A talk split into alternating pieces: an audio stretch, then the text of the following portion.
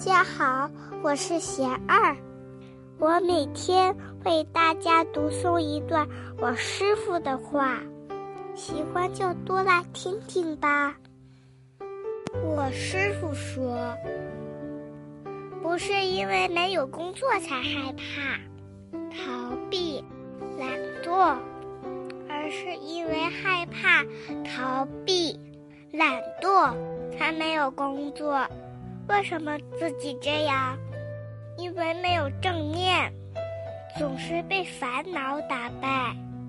现在已经尝到苦果，并且想要改变，就要果断转身，用正确的态度去面对生活，努力向上。我师傅还说。菩萨在利他行的过程中，会遇到很多挫折、困难，没有说做好事儿就一定会一帆风顺的。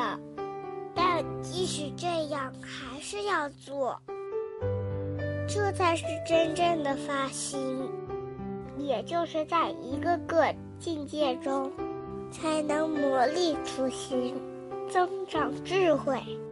培植福报，成长为任何困难都打不垮，内心更亲近、更有力的大菩萨。